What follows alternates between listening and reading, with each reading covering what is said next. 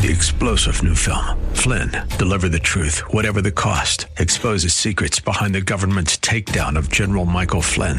Flynn knew what the intel world had been up to. He ordered the first audit of the use of contractors. This set off alarm bells. He told the truth. He was the most dangerous person for Donald Trump to hire. They had to get rid of Flynn. Flynn, deliver the truth, whatever the cost. Available now. Watch it today. Go to salemnow.com. Salemnow.com. Welcome to the Georgine Rice Show podcast. This program was originally broadcast live on 93.9 KPDQ. We hope you enjoy the show. Well, good afternoon and welcome to the Wednesday edition of the Georgine Rice Show. James Blend is the producer. Sam Maupin is the engineer. Today we're going to talk with Charles Martin. He is a um, a novelist, but he's written a nonfiction work titled They Turned the World Upside Down, a storyteller's journey with those who dared to follow Jesus. That's coming up in the uh, second half of this first hour of today's program. We're also going to take a look at uh, some COVID truths that apparently aren't true at all. Um, Johns Hopkins has done a study on some of the remedies that were imposed on not only the U.S., but around the world that apparently did more harm than good. And may continue to do more harm than good. We'll talk more about that. First, the Oregon legislature opened its short 2022 session on Tuesday with majority Democrats laying out long to-do lists, minority Republicans calling for restraint, and a new House Speaker citing his life as an example of why legislators' work matters. Well, the 35 day session, and yes, this is the short version. You might recall the legislature has a long session and a shorter version. Well, this is the 35 day session. It also started with a record 15 members of color, 11 in the House, 4 in the Senate, up from 12 just one year ago because of appointees. All are Democrats who overall hold a 37-23 majority over the Republicans in the House and 18 to 12 in the Senate. Well, Democrat Dan Rayfield of Corvallis referred to Oregon's diversity population as he officially succeeded Tina Kotek of uh, the city of Portland as House Speaker. Together with the Senate President, the House Speaker appoints members and leaders of committees where the legislature does most of its work and assigns bills to those committees. Rayfield referred to his background. His parents divorced when he was just one year old and they held totally different worldviews. His father was a Republican, a commercial insurance executive, and um, a colonel in the Air Force Reserves. His mother was a progressive and a feminist who worked to feed homeless people and uh, protested nuclear test sites in Nevada. Rayfield, he says, struggled in high school and college. He drank with and uh, experimented with drugs. He was arrested four times on charges of drunken driving uh, reckless endangerment and criminal mischief. He even got fired from a job at Disney World as a Jungle World cruise skipper. Well, he went on from there, giving a bit of his background. So if you happen to be a parent and that, that biography matches your kids, there's hope for them. He's now the speaker of the uh, the House and the Oregon legislature. Anyway, he's 42. He's the first non-metro House Speaker in two decades, aside from when the House was split 30-30 a decade ago and co-speakers were Republican Bruce Hanna of Roseburg and Arnie Roblan of Coos Bay. He succeeds Tina Kotek, who resigned on the 22nd of last month after a record nine years as Speaker to focus on her bid in the May 17th primary for the Democratic nomination for governor. Well, Rayfield touched on and Democratic leaders laid out lists of priorities for the short session. And again, the Republicans wanted to slow their roll. Uh, but some of the uh, ideas that they have on that list workforce training, Governor Kate Brown has uh, proposed a $200 million plan known as Future Ready Oregon to prepare more people for emerging jobs in healthcare, construction, and manufacturing. House Majority Leader uh, Julie Fahey, a Democrat out of Eugene, said lawmakers will take other steps to aid small businesses. That means investing in skills training for workers, reducing barriers for people starting and expanding their small businesses, and making sure that playing field is level between those small businesses and large corporations. Also on the list, childcare. Increase the number of children who receive care at a more affordable cost and the workers who give it. Education. Action to ease the shortages of teachers and substitutes while schools struggle to remain open during the coronavirus pandemic. Public safety, unfinished business, including a stronger focus on by police on violent crimes and less on minor infractions such as broken tailpipes. Uh, tail lights, I should say, which drivers from racial and ethnic minorities are often stopped disproportionately. Healthcare, more money to expand the diversity and diversify the workforce, particularly in behavioral health. The latter has been the focus of a legislative group since the end of 2021, that session. Climate change and natural resources. Uh, the 2021 session approved goals for carbon free power and wildlife uh, or excuse me, wildfire reduction, but there is uh, legislation to ratify agreements reached on timber taxes and the fate of the Elliott State Forest on the south coast. There's also a bill to allow communities to proceed with higher energy efficiency standards for buildings. Well, depending on the estimate, lawmakers have between 1.5 billion and 2 billion dollars more to spend than originally projected in the current two-year budget. But some of that has to go automatically into a state reserve fund, and the governor and lawmakers have already agreed to carry over 500 million dollars in federal funds to the 2023-2025 budget cycle.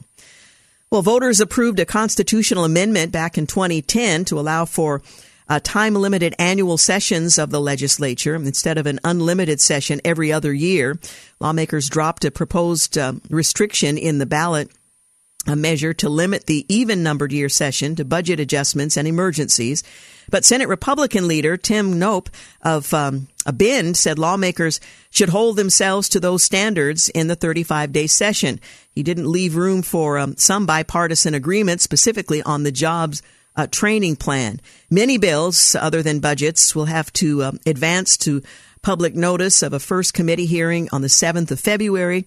And if they pass uh, this session, exceptions are bills in the Rules and Taxation Committees and uh, joint budget committees. Well, House Republican leader Vikki Breese-Iverson of Prineville said if majority Democrats move ahead with the uh, bill to lift the exemption for farm workers, and that's on the table as well, from uh, overtime pay, such action would prompt a walkout that would deny Democrats the two thirds majority required to conduct any business. A similar bill got the uh, Joint Budget Committee uh, to the Joint Budget Committee, but did not reach a vote of the full House in the 2021 session. So it will be short, it will be contentious, and we'll see if they stick to the rules that they established for themselves or veer away from that, and whether or not the uh, Republicans will remain in the session for the full session rather than walk out in disagreement.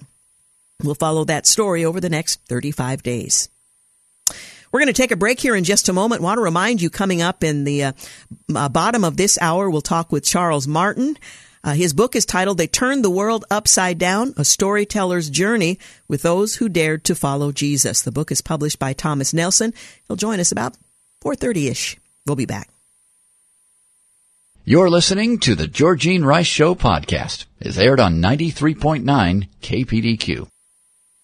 We're back. You're listening to the Georgine Rice Show. Coming up in the next segment, we'll talk with Charles Martin, author of They Turned the World Upside Down. Well, an international coalition of athletes representing at least two Western nations will boycott the opening ceremony of the Beijing Olympic Games on Friday in an act of protest against China's human rights abuses. Well, given that uh, Publicly condemning China could mean retaliation for those participants. Some are choosing not to make an appearance at the ceremonies as a symbolic gesture in solidarity with the regime's victims, including the Uyghurs, Tibetans, and Hong Kong dissidents, activists revealed to the Washington Post.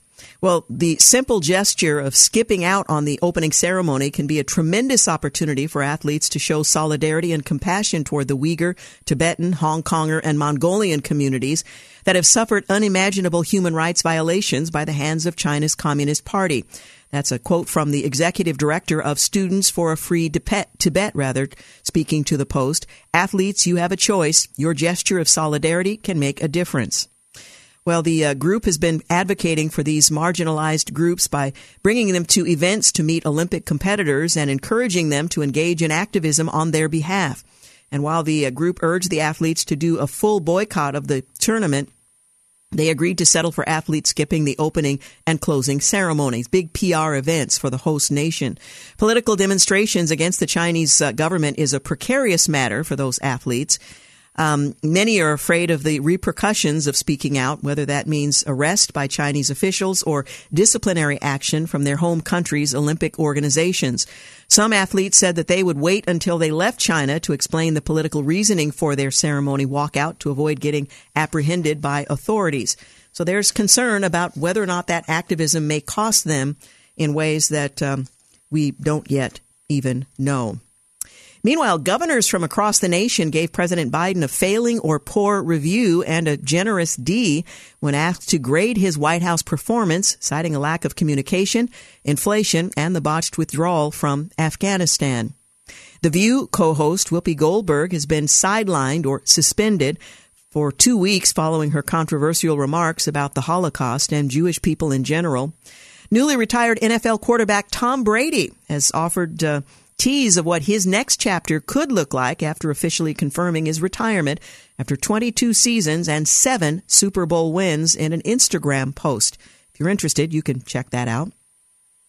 In a case of voter fraud, an Arizona woman has become the 10th person in the state charged with voter fraud in connection with the 2020 election after she pled guilty to voting illegally on behalf of her deceased mother. COVID 19 shutdowns in the spring of 2020 reduced COVID 19 mortality by only 0.2% in the U.S. and Europe, according to a Johns Hopkins University meta analysis of several studies. We'll talk more about that later in the program. A bit of uh, groundhog history.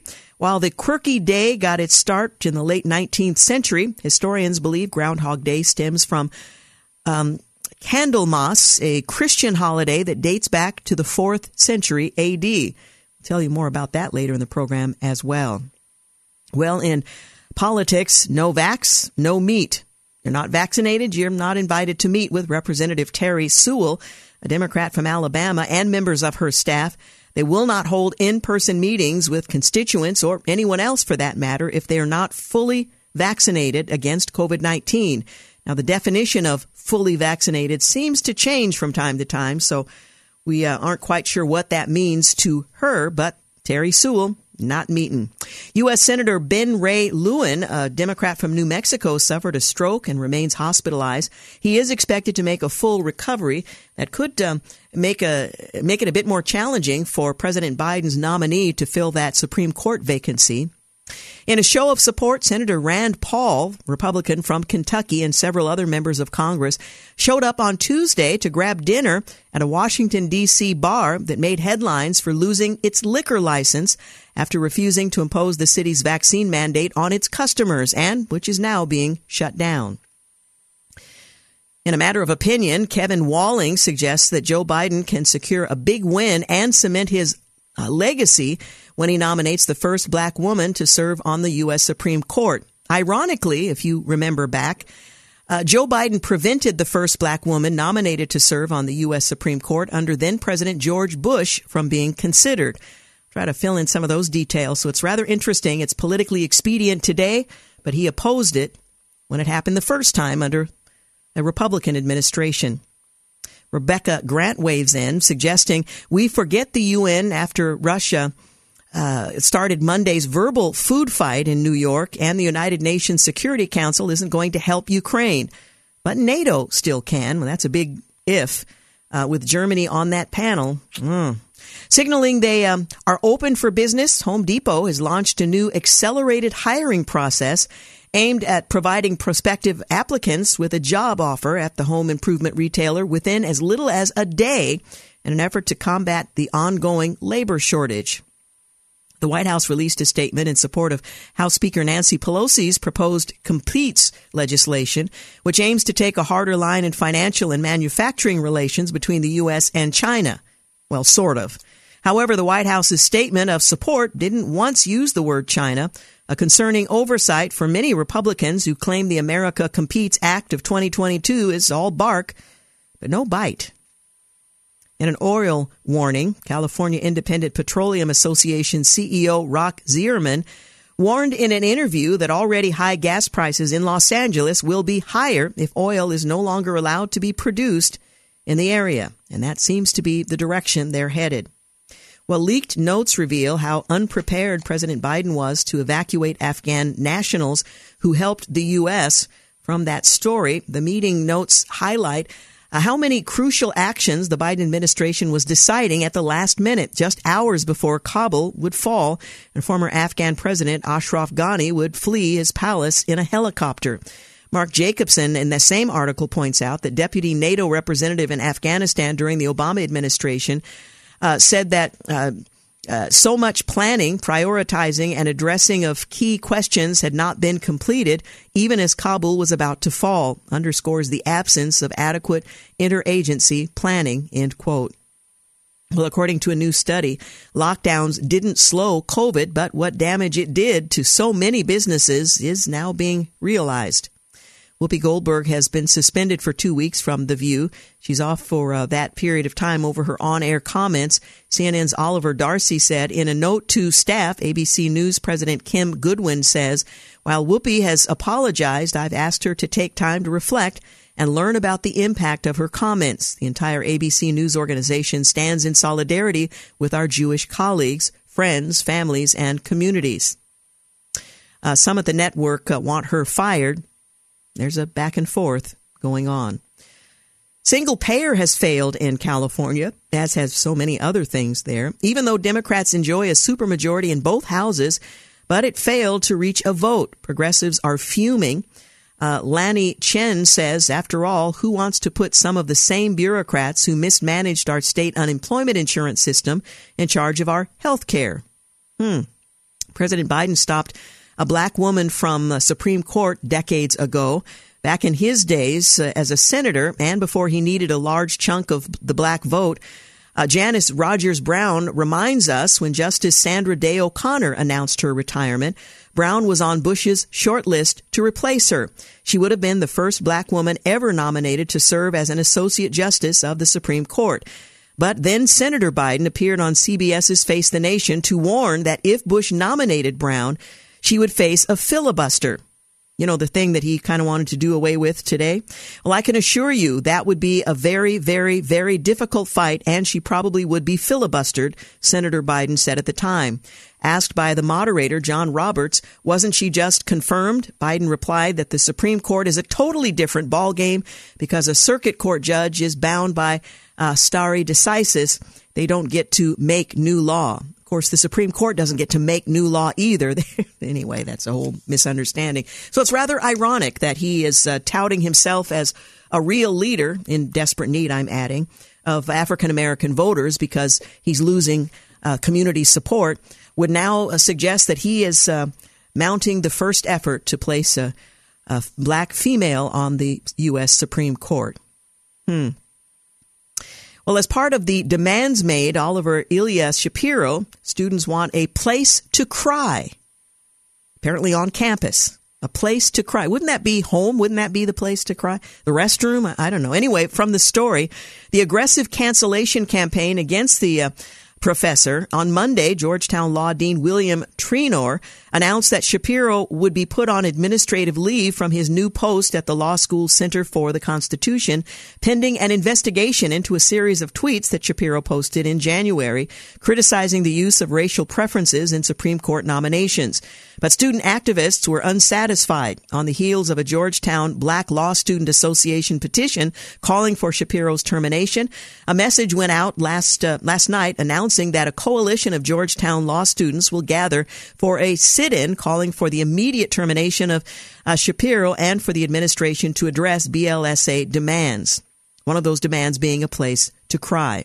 David Harsanyi points out these are law students. God help us. Dan McLaughlin weighs in. The whole story illustrates the depressingly illiberal, irrational condition of a subset of elite law students. Mm, isn't that the truth? Well, you're listening to the Georgine Rice Show. We're winding our way through some of the uh, top news stories of the day and some lesser known stories as well. Coming up, we'll have a conversation with Charles Martin. His book is titled They Turned the World Upside Down. Stay with us. You're listening to the Georgine Rice Show podcast. It's aired on 93.9 KPDQ. Hey, we're back. You're listening to the Georgine Rice Show. Well, in the first century, believer didn't just mean someone who heard and agreed with Jesus. It actually meant someone who acted on that belief. And when the outside world saw the faith of these new believers, they declared they turned the world upside down. You can read more in the 17th chapter of Acts. Well, that's the kind of believer my next guest, Charles Martin, wants to be. The kind who understands that the truth of Jesus' life, death, and resurrection is so powerful it reshaped history the kind of believer who lives with that same world changing faith today. Well, in his second nonfiction work, They Turned the World Upside Down, a storyteller's journey with those who dared to follow Jesus, he uses his talents as a novelist to walk readers through the lives of the disciples in the aftermath of the resurrection and as they spread the message of the gospel and turn the world upside down. He illuminates key moments from scripture and shares stories from his own life as a disciple. Well, Charles Martin is a uh, New York Times and USA Today best-selling author with 15 novels and two nonfiction books. He and his wife, uh, Christy, they live in Jacksonville, Florida. He joins us today to talk about his latest nonfiction, They Turned the World Upside Down. Thank you so much for joining us. Thank you so much for having me. I appreciate it. Well, I have to tell you, you write beautifully, and the fact that you're a novelist, I think, was very evident, even in the prologue, as you um, wrote a little bit about the the events that took place following Jesus' resurrection. You painted such a vivid picture that, for the first time, I imagined aspects of the story that. I had never thought of before. So kudos on just writing well and telling a story we all need to hear in such a compelling way that we uh, I think readers will be uh, compelled to go deeper. Well, I did that. Thank you. I did that then, and I, and I, even today when I'm you know working on whatever's coming next, I, anytime I deal with scripture and I'm I'm looking at it through the lens of me as you know Charles Martin, the novelist, I remember the admonition in Revelation that says it's really it's really bad for anybody that comes along and adds to this thing. So I'm trying to like the the thing that you talk about where I'm adding color or flavor or whatever. I'm trying to interpret scripture using scripture. So mm-hmm. I'm I'm hoping that I've not added. I'm hoping that I've, I've you know I dug into scripture enough, and I'm able to you know draw from it, draw from history, and add some I don't know something that wasn't there before that kind of brings you into it. And and I think I'm also careful to say, look Scripture is here. It says what it says. I'm kind of over here. I'm trying. I don't know that what I'm saying is absolutely perfect. I don't know that so and so was standing at the foot of the cross when Jesus was crucified. But if he had done to me, but what he did to them, I'd be there. So anyway, that's how I went about it. Yeah. Well, I, I appreciated that you you gave some context that helped me to relate. It wasn't adding to the story, but you reminded us, for example, when they're standing in a particular place, the events that took place in the surrounding area, and it, it gave me a context that I don't know. I, I just marveled at. So I, I, think you've done a good job without adding in a way that Scripture says you shouldn't. So let me just commend you for that. Thank you.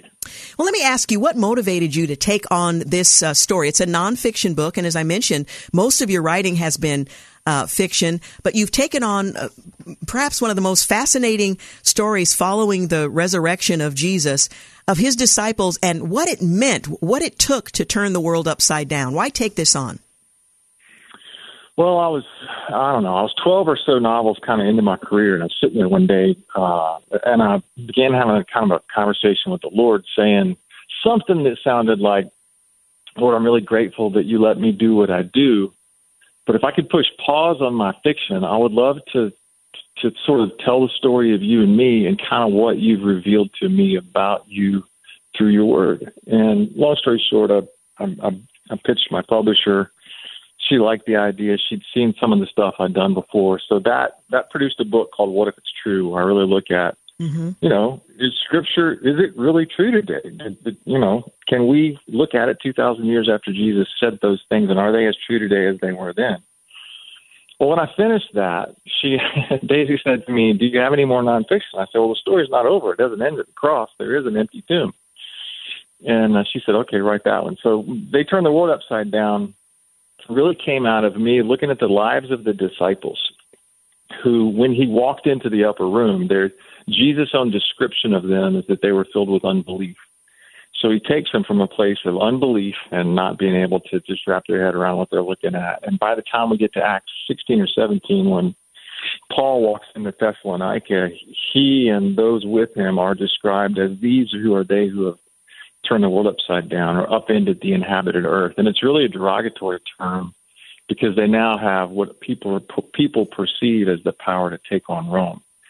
So it was just me wanting to write part two of the story because it, you know, it, it, the story of Jesus doesn't end at the cross. There is an empty tomb. Let's let's take a moment and uh, consider what it means to turn the world upside down. I mean, most of us don't really create even a breeze in the world.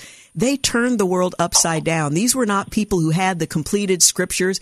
They were living out what would become the completed scriptures, but they had received the power necessary to make such a dramatic impact on the world they lived in. They didn't have the freedoms and the resources that we have, and yet they literally turned the world upside down. Can you comment on that fact for a moment? Well, when these folks, you know, Jesus, Jesus ascends off the Mount of Olives, and he, you know, all of the disciples and their families are there with him. They watch him disappear. Something like Halley's Comet appears, and those folks start walking down the mountain. And I think, you know, Scripture doesn't say this, but I think every single one of them walk down that hill thinking to themselves, okay, what on earth do we do mm-hmm. now? We have his commands. We've walked with him. We've followed him. We know what he told us to do, but we don't have the power. And then a couple of days later, the roof starts to shake and Pentecost occurs, and they are filled with the Spirit of God because he's been sent from the throne room to fill them. And from there, they walked out of there now empowered to do the very thing he said to do. Jesus told him, He said, These things I've done, meaning these miracles I've done, these signs and wonders, these things I've done and you will do because I go to be with the Father. So they just believed him. And this is one of the things I try to talk about in the book. They believed what he said, and then they just went and did it. It was believe and do, believe and do. It was really that simple. It wasn't rocket science. If it was, we certainly couldn't do it. So, isn't that the truth? Well, what's your take on the disciples? Why do you think Jesus chose these particular individuals uh, to to serve in this way, and ultimately to orchestrate the upheaval of the the entire known world? Boy, that's a great question. I don't know. Sometimes I get asked questions like that. I think it's above my pay grade. Maybe a more a fair question for me is why would the Lord choose me? And yeah. I can't answer that one either. I, I don't know. I can't understand why the God of the universe, this one that we read about in Revelation, whose eyes are a flame of fire, hair white, you know, sword coming out of his mouth, name written on his thigh, feet of burnished bronze. He sits on a throne, and there are 24 elders around him, and they're all on their face, and they've thrown their crowns at his feet, and the heavenly host is singing at the top of their lungs, and I don't pretend to understand all of Revelation or what it means, or you know, I, I mean, all I know is that King of Kings, that Alpha and Omega, that beginning and that end, who spoke all of this and you and me into existence, left that throne to come here on a prisoner swap, a rescue mission for us, and I can't. I'm not worthy of that, and I can't wrap my head around it. So why did he choose them? I don't know. I have even less answer as to why he chooses me. Mm-hmm. Mm-hmm. Your first chapter is um, titled "The Death of the Only Innocent Man," and that would, of course, be Jesus, having lived a sinless uh, life. And uh, again, you sort of fill out um, the picture of the events that we know Scripture uh, describes for us of what happened. And I, I guess uh, the book really focuses on what happens next. You have these ordinary guys who have proven themselves incapable of grasping everything that Jesus says, incapable of uh, having the courage to stand with him at his most challenging moments. And he has now charged them with bringing the gospel to the world. Um, and they had to have had some confusion about what that meant or how they would go about it until Jesus fulfilled that promise that he would send his spirit? Sure. I try to look at their lives through the lens of what did the Lord have to do in them mm-hmm. after the resurrection? Because they're all a bunch of misfits like us. I mean, uh, take for instance the loudmouth spokesman, you know, of the group, Peter, who at the crucifixion we all know denies Jesus, and so he and and and then upon the resurrection, he's he's full of shame. He's draped in shame, wrapped in it, and he doesn't quite know what to do. He knows Jesus has returned but he can't even face him. So he he he does the thing that he the only thing he knows to do, which is go back to his previous life. So he says, "I'm going fishing," and all the other jokers follow him back uh, back to the north into the Galilee. And notice Peter is now no longer following Jesus. He's back in his old life, doing what he knew to do, and he's draped in shame. And we see this beautiful story of Jesus drawing Peter back in, and he, you know, he builds the fire on the it's a charcoal fire, which immediately brings Peter's mind back to the night he he betrayed Jesus and denied him because he was around the he's there with the girl and he's, he's around a charcoal fire. So as soon as Peter smells that, he's like, oh no, my goose is cooked. And he sees Jesus, and he also doesn't say, Hey, tell me to come to you. He doesn't feel worthy to walk on water, so he wraps his cloak around him, which is different than anybody else. Like Bartimaeus threw his cloak down.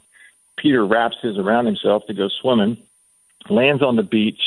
He can't even look Jesus in the face, and in just beautiful Jesus mercy filled fashion, he restores Peter. And it's just this beautiful, Do you love me?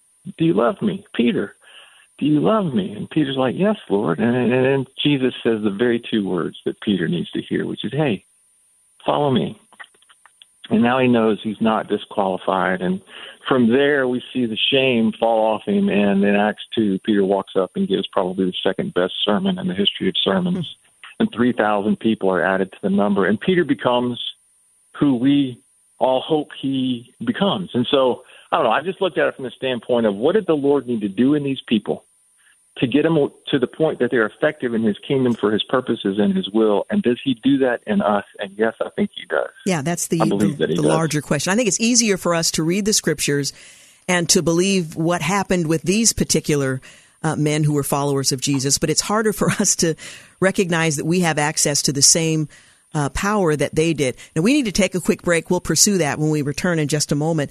Uh, once again, you're listening to the Georgene Rice Show. We're talking with um, Charles Martin. He is the author of They Turned the World Upside Down. It's just a beautifully written uh, retelling of what the scripture says and a challenge to us. Do we have access to the same resource they did to turn our world upside down, even if that's just the neighborhood or our office? We'll be back in a moment. You're listening to the Georgene Rice Show podcast. It's aired on 93.9 KPDQ. Hey, welcome back. You're listening to the Georgene Rice Show. I'm continuing my conversation with author Charles Martin. In his second nonfiction work, They Turned the World Upside Down, he um, uses his talents as a novelist to walk readers through the lives of the disciples in the aftermath of the resurrection and as they spread the message of the gospel and turned the world upside down. You remind us that Matthew concludes his gospel with these amazing words, and when they saw him, they worshiped him, but some doubted. And then um, uh, Mark ends uh, with this scathing account. He appeared to the eleven themselves as they were reclining at table, and he rebuked them for their unbelief and hardness of heart, because they had not believed those who saw him after he had risen. Doubt was a, an issue for these disciples, and f- with that uh, backstory, we read that they turned the world upside down. What happened with the disciples that turned them from these uh, doubting, uh, questioning uh, men who had known Jesus? Had seen him a- after being resurrected, uh, and then turned the world upside down. They they weren't quite sure what to do, but gathered together, waited, and turned the world upside down. What happened? Yeah, I think they took it in baby. I think they took it in baby steps. Um, all, all, all I know to when I look at them, the, the the prism through which I see them, I, I just see them taking one step of faith, and then another step of faith, and then another step of faith, and they preach the gospel of the kingdom, and they laid hands on the sick, and the sick were healed, and demons were cast out, and you know the blind see and the lame walk. And they, I think they just did it as it came about. They just bumped into somebody who's blind or lame or whatever, and they say, "Rise and get up and walk in the name of Jesus." And oh, they lay hands on the sick and and tell people, uh, you know, believe in or believe on the name of Jesus, that he is Yeshua HaMashiach, the, the Messiah. And I don't think they got it all at once. I don't think they mastered, you know, they, they didn't they didn't get to the end from you know at the very beginning. I think it was a walk. I think it was, you know, they made they goofed, they stumbled some, whatever. But I think the thing that the Lord did with them is He took their unbelief and through little acts of faith, that unbelief became belief, and belief in practice, I think, becomes faithfulness. And I think that's who they finally became. I think they became faithful followers of the Lord. You know, the scripture says, without faith, it's impossible to please Him, and we walk by faith and not by sight. And I think they just did that, and something about their belief like they, they just got to the point where they believed his words more than their circumstances and more than what they could see with their eyes. You write about Pentecost and the role that played in emboldening and empowering because they were given power to do what they did that, that resulted in such a dramatic shift in the known world. Um, talk a bit about uh, uh, Pentecost and the power that Jesus had promised he would provide them and the difference it made for them and whether or not it makes a difference, fast forwarding to the 21st century, the difference it might make now. Well, Pentecost falls 50 days after Passover. So Peter preaches on the southern steps of the temple. The Spirit of God falls as he's promised a couple of times in the Old Testament. The Father says, I will pour out my Spirit on all flesh. He did that, empowered the disciples, and then those, you know, the believers who walked with him. And we see sort of the ripple effects of that. If you follow the, the disciple Philip, Philip is actually the only the only person in Scripture who, who's given the name the evangelist. He's the only person described as an evangelist. Now, Paul tells Timothy, do the work of an evangelist, but the only one ever described as an evangelist is Philip. And it says that when he would enter a town, he would proclaim Christ, meaning Jesus is the Messiah, the kingdom of heaven is near. And when he did that, demons were cast out, the the sick were healed, and people got baptized. And it was it was as if the kingdom of heaven had come to wherever he was. And for me, that's just kind of been the model. It was just really simple. Jesus, I mean, Philip just proclaimed Jesus as the Christ. He is the Son of God. He did come and live a sinless life and die on the cross for our sins. He's risen. Uh, he rose from the dead. He's seated at the right hand of the Father right now, and to help us, He sent His Spirit. It was just that was the gospel.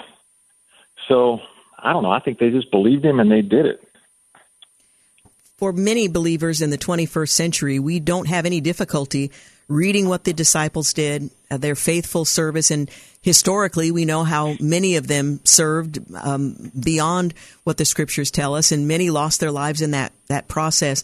But it may be more difficult to imagine that we have the capacity or the call, uh, perhaps, uh, to turn the world upside down as our world is defined. And again, our sphere of influence may be relatively small. We may have uh, broader influence, but we have access to the same spirit that raised Jesus from the dead.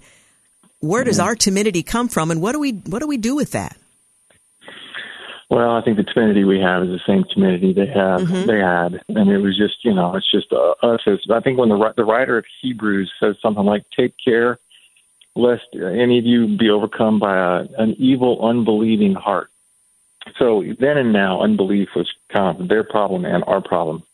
The thing that I I think I think to some extent it may be I don't know I don't want to compare us to them, but we have the added difficulty now in that the gospel has been preached for two thousand years, and during that time people have abused it, mm-hmm. and they've certainly abused the power of the Holy Spirit.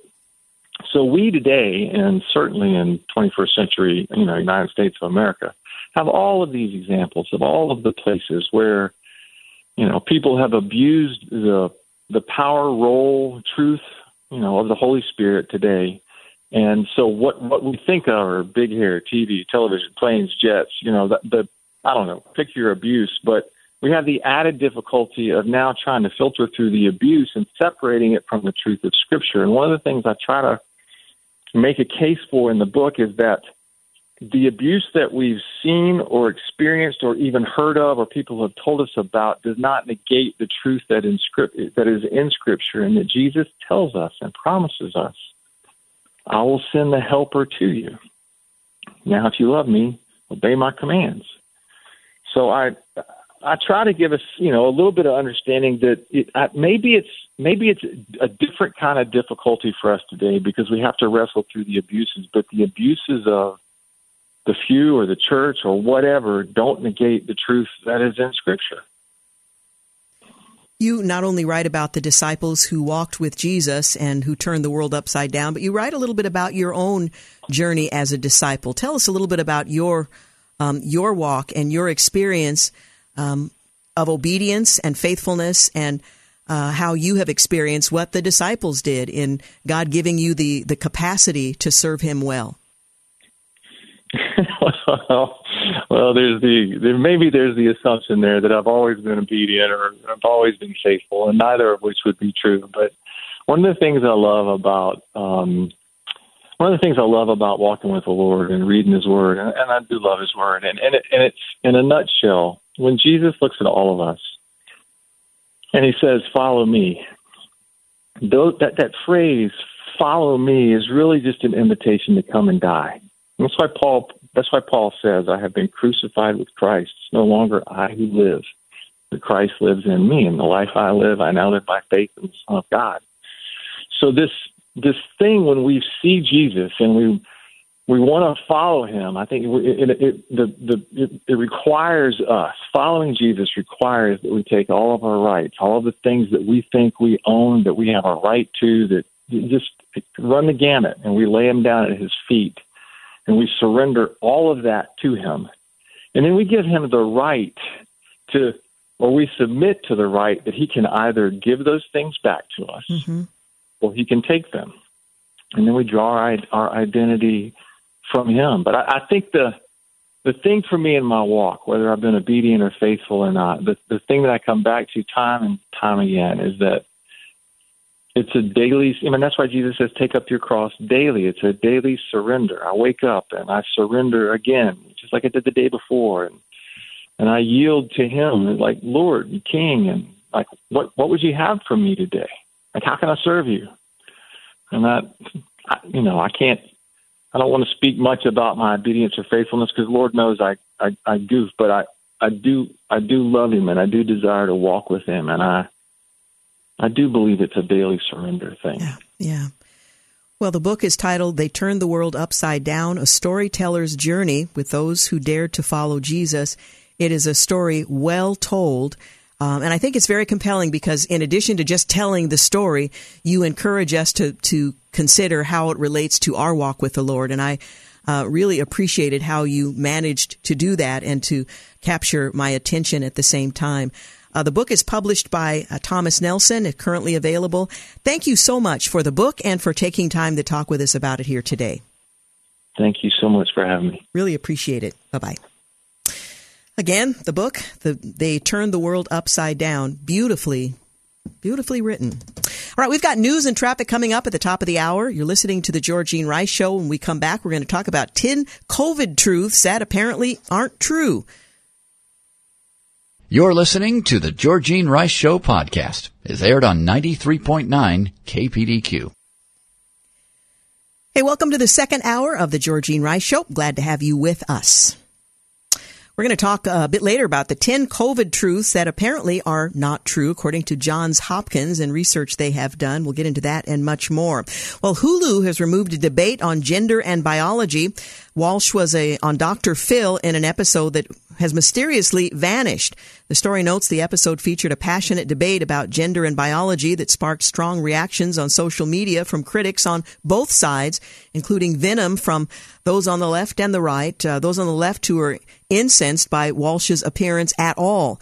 Well, Matt Walsh says gender ideology collapsed all at once on national television because I asked one question. So, of course, our overlords have decided that nobody should be allowed to see it. Hmm. USA swimming testosterone standards could eliminate the male University of Pennsylvania swimmer, even if he did lower them enough, which uh, hasn't been an issue for UPenn. Uh, he still has a male's body against female swimmers, so that is uh, continues to be a developing story as to where that standard will ultimately rest. According to Rasmussen, half of voters back impeaching Biden, including 34% of Democrats. My question on what grounds? I mean, impeachment is sort of what you throw around when you oppose your political opponent. But if you don't have impeachable offenses, eh, I don't know. Well, diabetes related deaths jumped during the pandemic. Over the past two years, the number of Americans who died from diabetes hit record highs of more than 100,000 each year. That represents a rise of 17% in 2020 and 15% in 2021. Diabetes was and is a leading COVID comorbidity factor, but these particular death figures uh, were at least partially due to social isolation that contributes to unhealthy habits thanks to government imposed lockdowns and other restrictions. Of course, some responded to this news by using it as yet another excuse to advocate for ever more government intervention. One Senator, Patty Murray from Washington, used the findings to push for Biden's Build Back Better socialist boondoggle.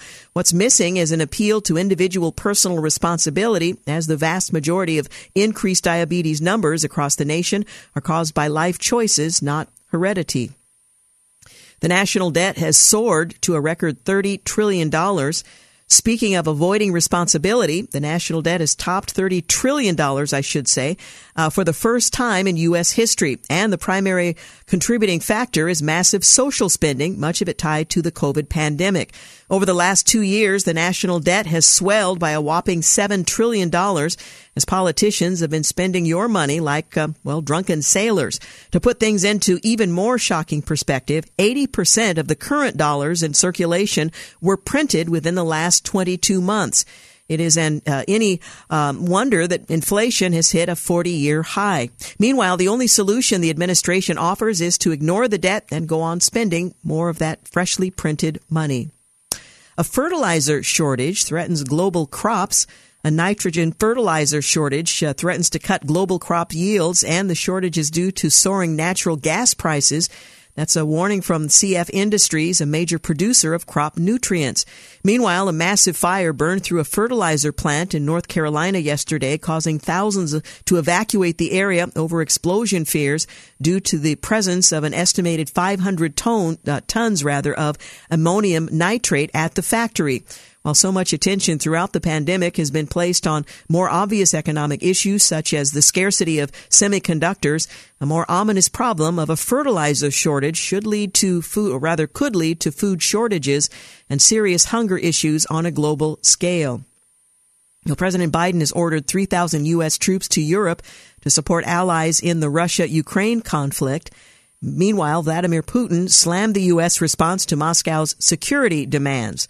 President Biden has designated Qatar as a major non NATO ally, and ICE released a border crossing terrorist suspected a suspect rather despite an FBI recommendation because he might catch COVID. So let's hope he stays healthy and doesn't engage in terrorist activity. A Democrat Senator Ben Ray Lujan suffered a stroke which could complicate Biden's uh, Supreme Court plans with the 50-50 split in the Senate. The State Department uh, rejected Amnesty International's apartheid Israel report, and Vice President Kamala Harris marked Holocaust Remembrance Day by attending an inauguration of a Honduran anti-Semite. A GOP bill would require abortionists to report suspected trafficking victims and Jeff Zucker resigned as president after failing to disclose a romantic relationship with a colleague. It was a well-known secret. NFL is being sued for racial discrimination by a former Dolphins coach, Brian Flores, and Washington's NFL team unveiled a new name. They're now the Commanders. At least 30 law enforcement officers were shot last month. That's up 67% from January of last year. And a Christian school in Dallas hosted racially segregated school clubs. It used to be an issue in Dallas where we insisted segregation was not to be enforced. My, how things have changed. Traffic deaths jumped 12% through last fall, continuing the pandemic surge, and Moderna's COVID vaccine has received full FDA approval. Leaked notes from a White House Situation Room meeting the day before Kabul fell shed new light on just how unprepared the administration was to evacuate Afghan nationals who'd helped the United States in its 20 year war against the Taliban. If time permits, we'll spend more time on that later this, uh, this uh, hour. Key evidence undermining the Ukraine impeachment narrative was withheld from Trump's defense and John Durham is going deep into Russia Gate. A new U.S. District Court filing reveals an internal Department of Justice tug of war.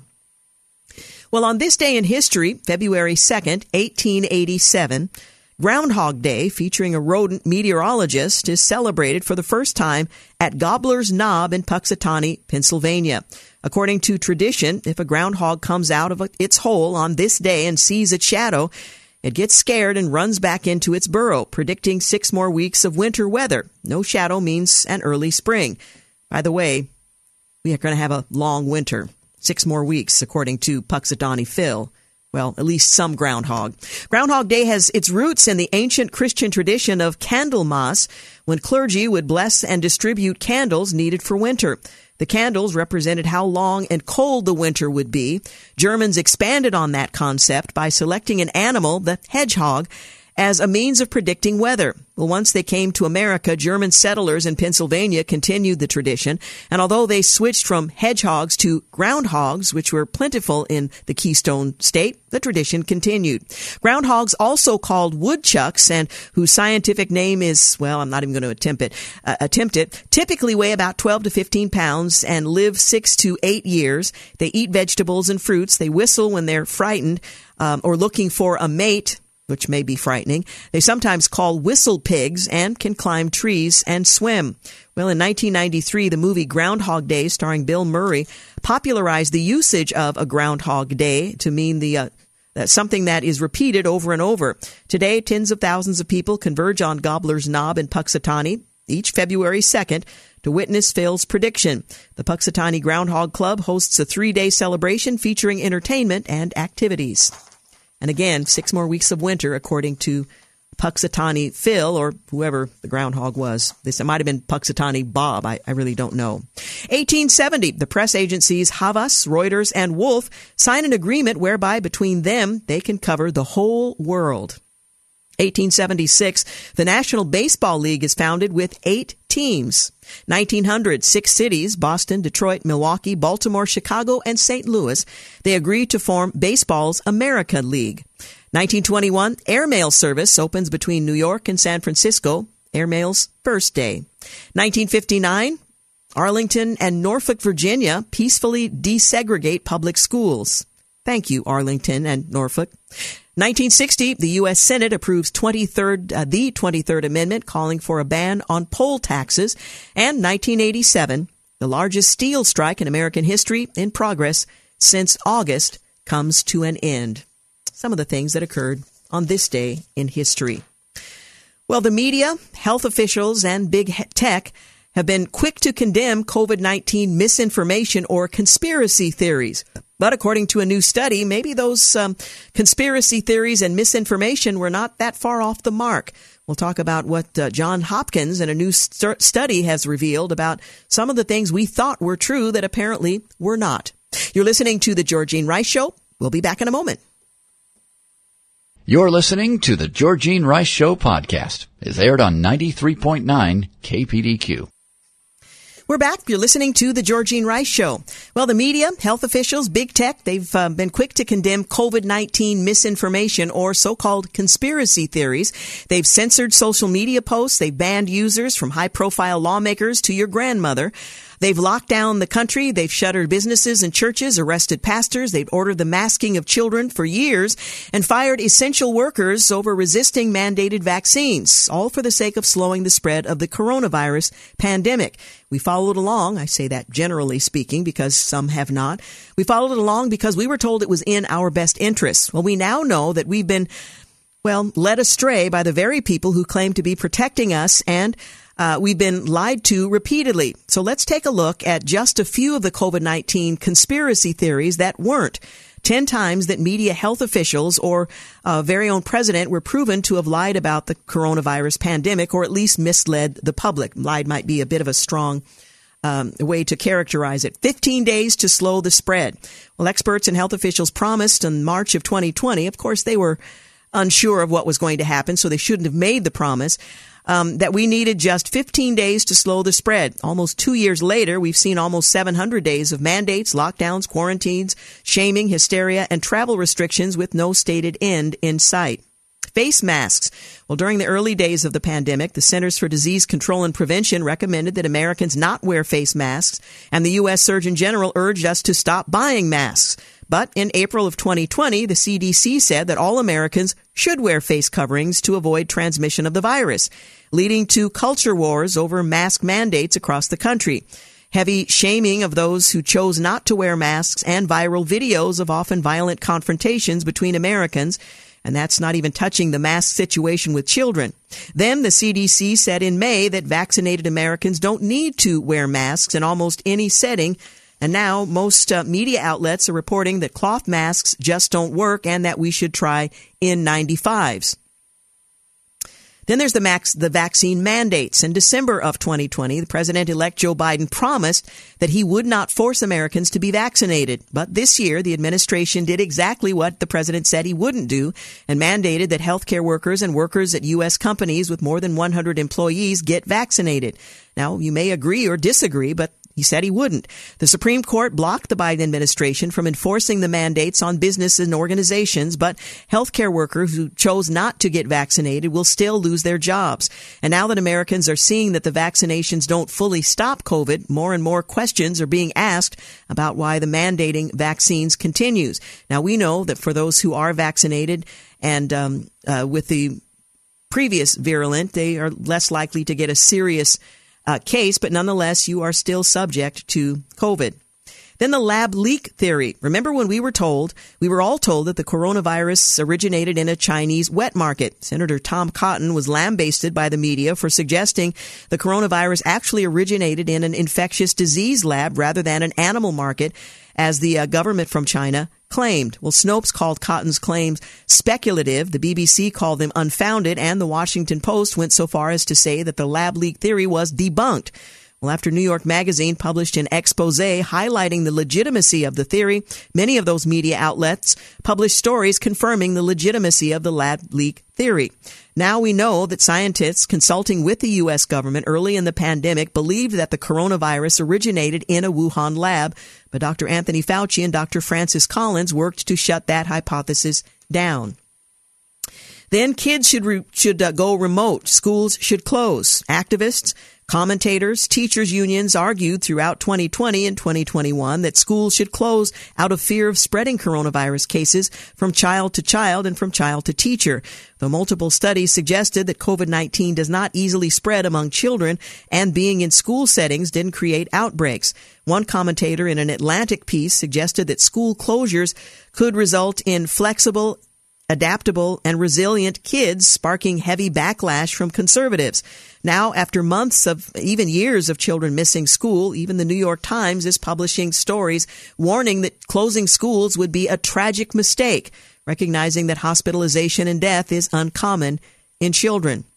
And then vaccines will end COVID-19. We were repeatedly promised by Fauci, Biden, and others that Americans who got vaccinated would not get COVID-19. The president said you're not going to get COVID if you get vaccinated. Now you might argue that at the time he didn't know if that was true or not. The point is don't make those kinds of statements when there is uncertainty. When people are vaccinated, they can feel safe that they are not going to get infected. Well, now as we see many vaccinated people continue to get COVID-19, we know for a fact that that isn't true. Vaccinated Americans can still get COVID-19, though their symptoms are usually less severe and they're less likely to die from the virus. I mean, that's a pretty strong case right there. Well, as Fauci said in January, Omicron, with its extraordinary, unprecedented degree of effect, of um, efficiency and transmissibility, will ultimately find just about everybody. Vaccines don't affect uh, one's menstrual health. Well, many American women expressed concern early on about whether or not vaccines would affect their fertility, complaining on social media that their uh, cycle had changed since getting the vac- vaccine. Well, media and health officials repeatedly assured the public that there was no evidence to suggest COVID-19 uh, vaccines negatively affected such things. Well, that until January of this year, when a new study found that women had an average cycle length of about one day longer than usual with other issues as well, and I won't go into detail. No masks after vaccines. We were promised that vaccines would end COVID-19 and that Americans would no longer have to mask after they were vaccinated. But the CDC changed its mask guidelines when it found in July of last year that vaccinated people could still get COVID-19 Delta variant. And across the country, politicians like DC Mayor Muriel Bowser continue to mandate masks for indoor businesses and events. Well, Fauci didn't uh, fund gain of function research, we were told, but Fauci has repeatedly denied that agencies under his direction engaged in gain of function research in the Wuhan Institute of Virology. The medical, the media rather called pushback on this uh, claim from people like Senator Rand Paul misinformation.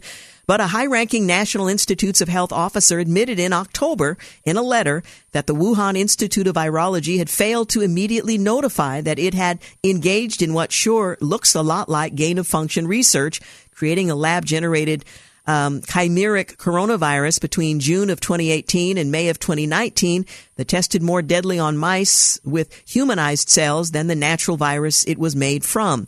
And the same day that the NIH officer sent that letter, the NIH edited its definition of gain of function. And finally, pandemic of the unvaccinated, a phrase the president continues to use as well as Dr. Fauci. They've repeatedly blamed the unvaccinated for propagating outbreaks of the coronavirus Delta and Omicron variants. As recently as January 13th, the president said that this is a pandemic of the unvaccinated, ignoring the many, many vaccinated Americans who have contracted COVID-19 as of late.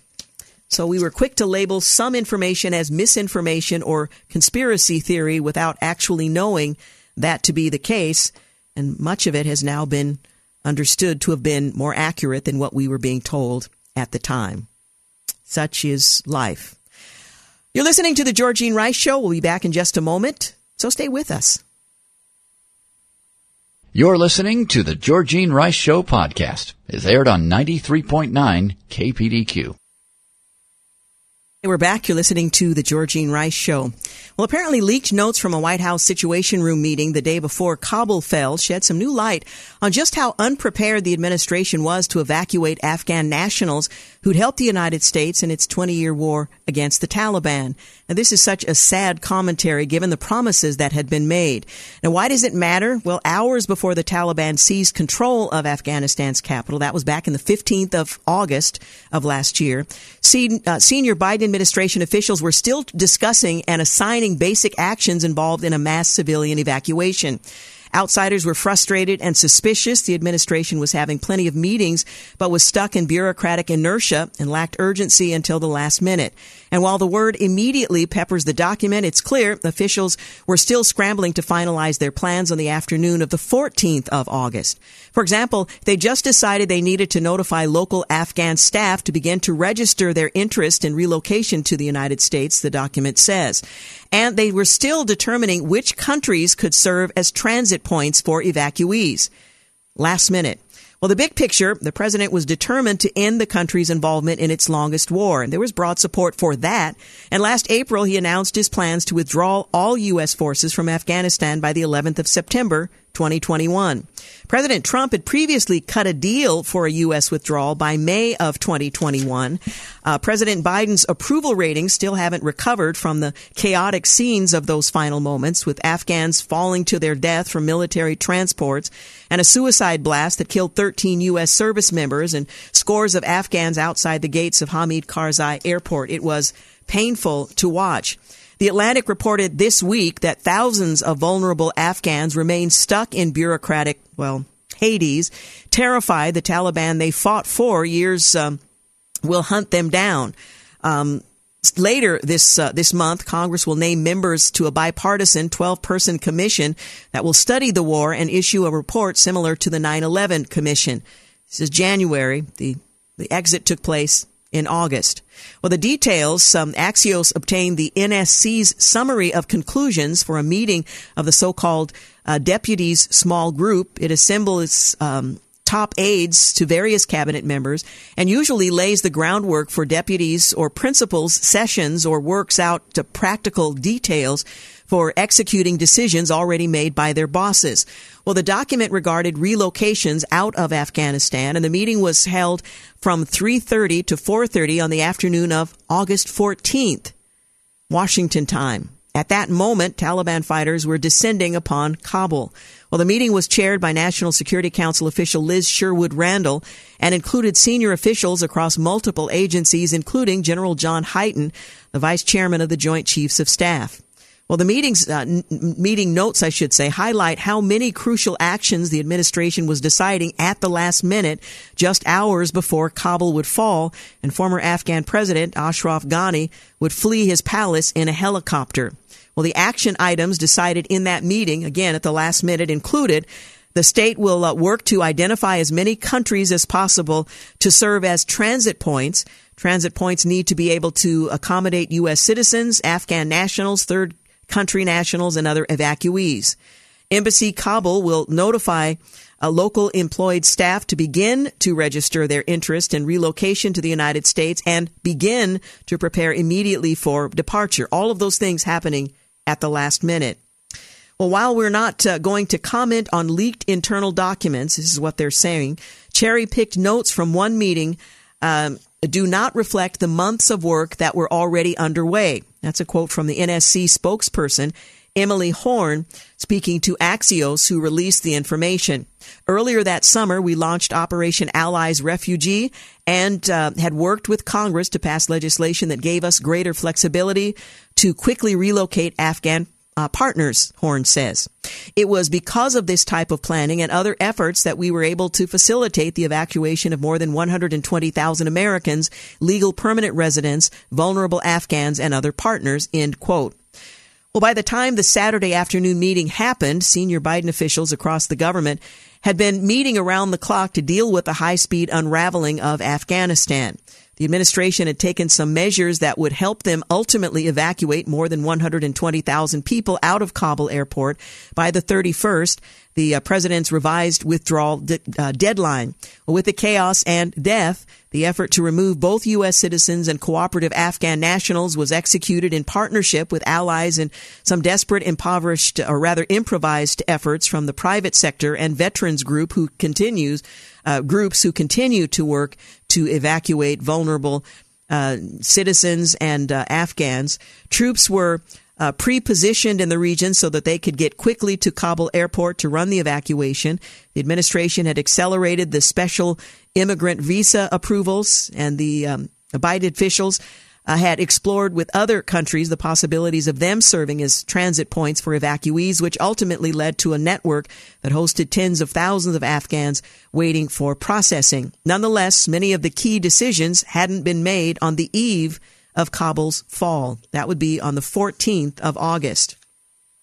Well, the president himself and his intelligence community overestimated the ability of the Afghan military to defend their territory against the Taliban.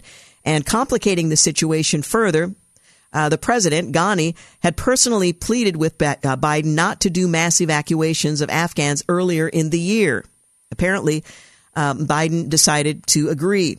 He feared it would signal a loss of faith in his government. Sadly, it um, ended up not signaling a loss of faith in the government, but its complete collapse and the abandonment of many who would have been eligible to evacuate. The bottom line, many outside advisors were sounding the alarm as the Taliban swept through provincial capitals heading uh, up to August.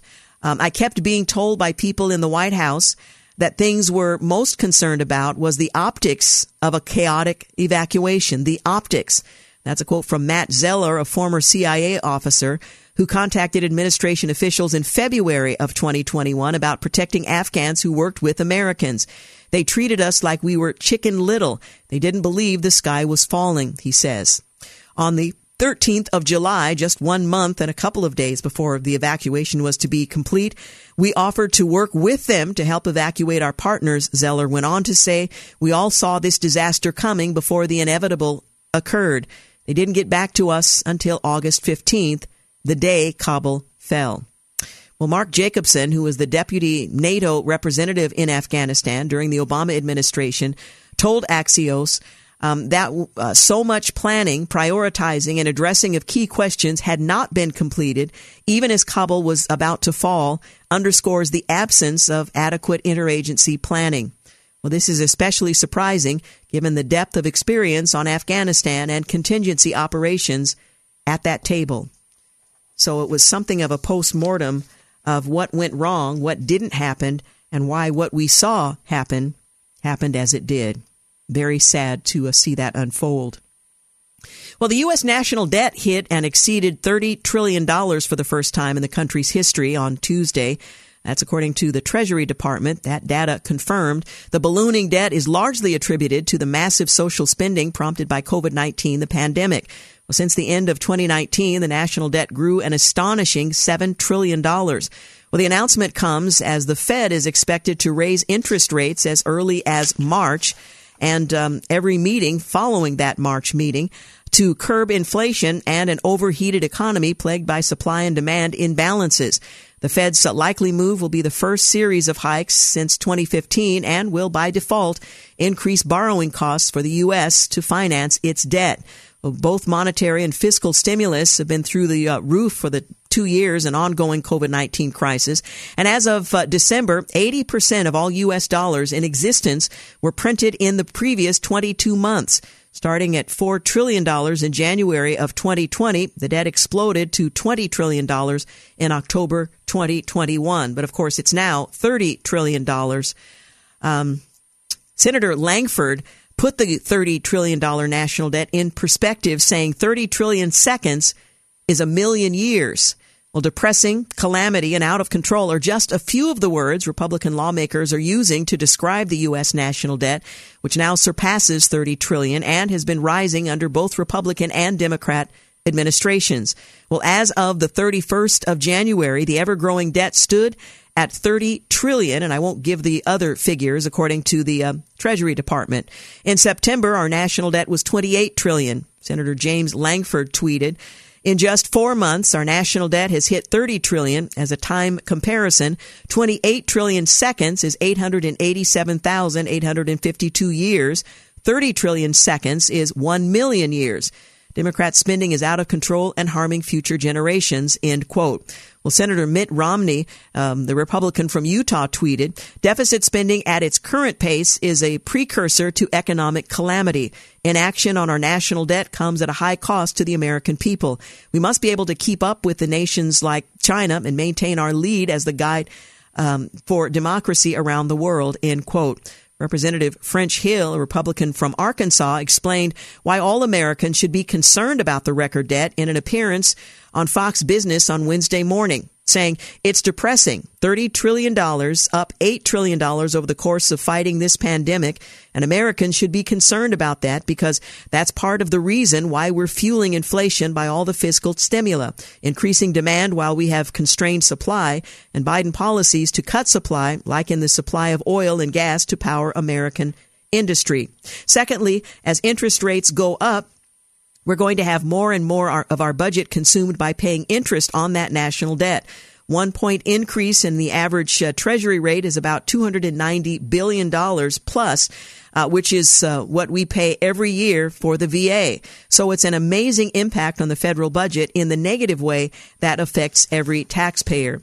Yet Democrats want to keep on spending. Their $2 trillion Build Back Better bill is currently stalled in the Senate, but as President Biden told a news conference last month, I think we can uh, break the package up, get as much of it as we can, come back and fight for the rest later.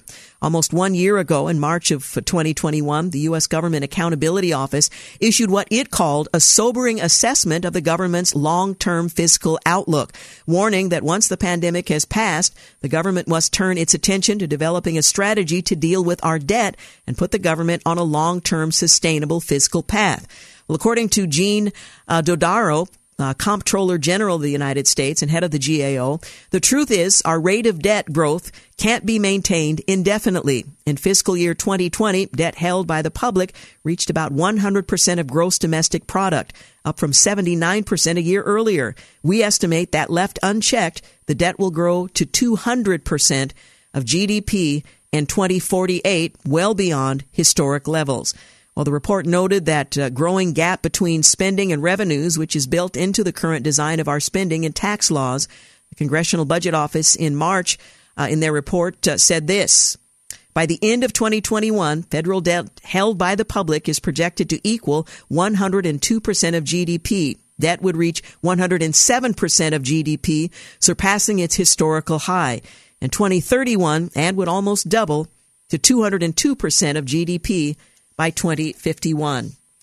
you can apologize to your grandchildren and your great grandchildren now. They're going to demand one then. You're listening to The Georgene Rice Show. We'll be back in a moment to wrap things up. You're listening to The Georgene Rice Show podcast. It's aired on 93.9 KPDQ. Hey, we're back. You're listening to The Georgene Rice Show. Well, I found an interesting article that said virtual reality church. Now, do those three words actually go together? Virtual reality church, worshiping in the metaverse. How the faithful worship changed dramatically during the pandemic, with many turning to online services as churches closed in-person services for safety. Now some are practicing their religion in a whole new way. Churches have reopened, but people are pretty satisfied to go it alone, if you will. DJ Soto is a bishop who founded Virtual Reality Church in 2016. Virtual Reality Church. Hmm. It's spirit to spirit interaction, he says. We remember each other from the week before. We know each other's voices. We start to recognize each other's avatar, he says. So it's just really an enhancement for so many people, particularly those that can't attend a physical church. So your avatar stands in for you. We recognize one another. No, you're not seeing one another. You're seeing a cartoon figure of one another. Membership in his VR church increased dramatically during the COVID shutdown. Worshippers attended using virtual reality headsets and create an avatar. Everything from scripture reading to baptisms can take place in the metaverse. So you're not actually baptized, you're just, your avatar is baptized. Well, VR church participants say it enhances their religious experience. I was able to see a rendering of the verse I was reading which made Scripture much more meaningful for me, a rendering. Uh, suddenly, you're empowered again. Suddenly, you matter again, says another. Suddenly, you're human again, says the avatar of one of the church members. Pastor A.R. Bernard oversees the Christian Cultural Center, a megachurch in Brooklyn. I think considering what we're experiencing now in terms of the virtual world, the metaverse takes it to another level. The difference is that the current virtual experience appeals to the sight and the hearing. The metaverse, by way of avatars, allows us to engage all five senses. Sort of. I mean, you're not physically, how do you. Okay. He doesn't think this will replace in person worship. Well, let's hope that's the case. There's just something about us as human beings that we require being in the same space. Okay, now we're on the same page here. He goes on to say sharing the same physical space with someone else. So I don't think uh, we're going to lose that. I think this is a wonderful alternative, but I don't think it's going to take the place of the reality that the corporate sacred experience as an assembly is what God intended for worship. Well, I'm I'm encouraged to read that quote from uh, from the bishop. Um, I'm not sure if he's a bishop in the virtual world or if he actually is a bishop in the real world. So I'm not sure how to refer to DJ Soto. Uh, and I'm not sure that people who are part of the virtual reality church uh, also share his view that being a part of the actual church in the real world is the number one priority. But this is the direction that we're seeing um, worship, if you will, take. Wow.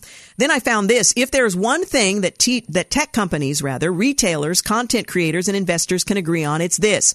There's plenty of money to be made from the metaverse.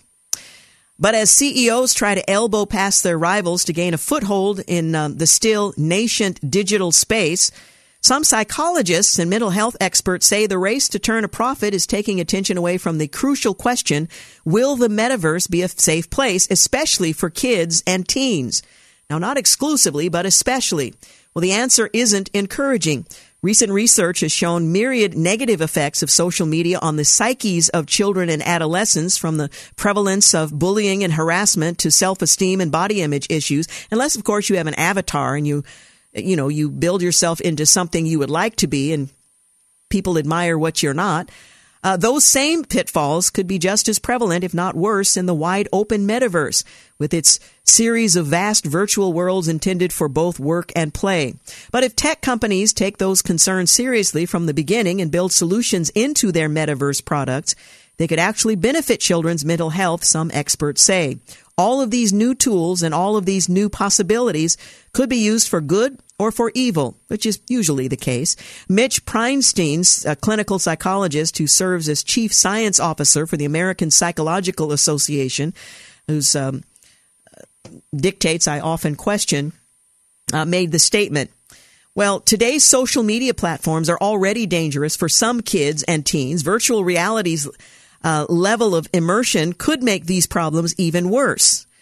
Uh, another psychologist who serves as the director of the medical virtual reality at USC's Institute for Creative Technologies. There's a potency about being immersed in a world that is different than observing and interacting through a flat screen monitor. Once you're actually embodied in a space, even though you um, you can't be um, physically touched, we can be exposing to exposed rather to things that take on a level of realism that could be psychologically assaulting. Now, this uh, this particular article was suggesting that this could be harmful to children, but I wonder about the broader context that involve not just children and teens and preteens, but adults as well who find a home in the metaverse that isn't a home at all. Well, this is creating more loneliness. They go on to say this is creating far more body image concerns and exposure to dangerous content that's related to suicidology. I'd never heard the word before. Well, the use of 3D digital avatars in the metaverse carries another problem too. Being able to modify your likeness to project a version of yourself that differs from real life can be pretty dangerous for adolescents in particular. You are what other people think about you in adolescence, and the idea of being able to fictionalize your identity and receive very um, different feedback can really mess with a teenager's identity. Well, it goes on uh, from there. In December, Meta launched a virtual reality social platform, Horizon Worlds. Last March, Microsoft launched a cloud collaboration services, virtual 3D business meetings. Other companies um, are grabbing toeholds in the metaverse through popular online games.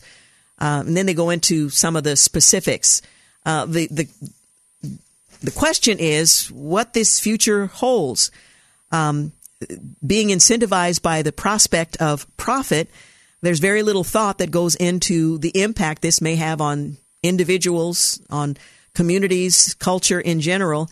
And yet we are moving headlong into this fascinating virtual world, um, appealing to adults who are finding virtual church more interesting uh, than actual in person church. I mean, did, did the scripture that says that the gates of hell will not prevail against uh, the church, does that apply to the virtual church where people are not actually meeting and they're not actually seeing one another? They're just avatars where baptism takes place in a virtual world where nobody touches anybody else and there's not a physical expression of, you know, just a lot of questions being raised in it all. My hope is that while technologies are fascinating and they hold prospects for all kinds of good that can be um, garnered from them that we are very careful about how we use them um, and how they might be abused and how they might impose on others, especially the more vulnerable uh, of, among us, uh, things that are unhealthy in that whole uh, that whole setting. Wow, it's uh, kind of a fascinating thing to think about, but I hope we don't uh, go too far down that down that trail. One last thing I'll mention, um, you know, we have lots of holidays the, these days, uh, federal holidays. There's a 12th that's being considered. It is the Lunar New Year. Now we have New Year's, and that's actually a federal holiday, but the Lunar New Year is being celebrated. In fact, it was on Tuesday. It could become the United States' newest federal holiday under a bill proposed by Representative Grace Meng a significant step to recognize a day honored by many East Asian communities around the world. If the um, measure passes, Lunar New Year would become the 12th federally commemorated holiday. Uh, the count remained at 10 for nearly four decades with the commemoration of uh, Martin Luther King Jr.'s birthday in 1983. That changed in June when President Biden signed a bill establishing Juneteenth as a federal holiday. Meng, who is Taiwanese American, grew up in uh, Queens, told the Washington Post that making Lunar New Year a federal holiday would send a powerful message of inclusion to Asian Americans and non Asians. The bill prospects are unclear, though Ming said it uh, at uh, this early phase she's not uh, run into any pushback. I mean, we could literally celebrate everything and everybody, and we wouldn't have to work ever again. I'm coming up with a list of holidays I think we should uh, observe so that I'll feel better. Um, and I'm sorry, but uh, Sam, you're going to have to celebrate because they'll have to have the day off. Anyway, um, is it getting out of hand? Are we maybe going a little too far? I don't know. I mean, Lunar New Year, that's great. Uh, but do we need a federal holiday? And then if we have a Lunar New Year, what's next? One only wonders in our PC culture where uh, everybody has to be appeased in one way or another. All right, enough of that. We're out of time, or at least just about out of time. Um, want to uh, encourage you to join us again tomorrow. We don't really know what's on the docket. We, we haven't uh, figured that out. Sam is shrugging his shoulders. We don't know. Uh, we'll talk with James tomorrow and see if he's. Uh, we're actually working on a couple of things, but they're not confirmed, so I'll just leave them at that. But I hope you'll join us. We'll uh, take a walk through uh, some of the headlines as well as hopefully have what I believe will be a rather fascinating interview with someone representing Voice of the Martyrs. Um, anyway, that that'll be determined tomorrow. We'll find out. Okay, want to thank James Blend for producing, Sam Maupin for engineering, and thank you for making the Georgene Rice Show part of your day. Have a great night. Thanks for listening to the Georgene Rice Show podcast. If you'd like to download a podcast of the show or would like more information on today's guests, please visit the show at kpdq.com or on Facebook.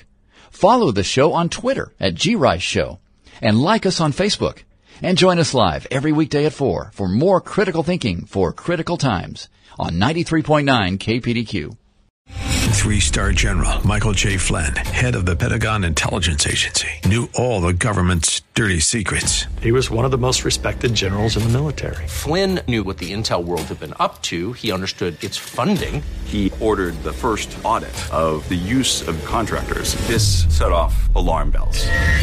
The explosive new documentary, Flynn, Deliver the Truth, Whatever the Cost, uncovers the facts behind this scandal. Flynn told the truth. He was the most dangerous person for Donald Trump to hire. I find out the worst enemy that I'm going to face in my life is right here in America. They took my assessment and they wanted me to change it. And I was like, I'm not changing it. They had to get rid of Flynn with in depth interviews, archival footage, and never before seen personal records of the man behind the headlines. I just felt like I was drowning. Flynn, deliver the truth, whatever the cost. Available now. Watch it today. Go to salemnow.com. Salemnow.com.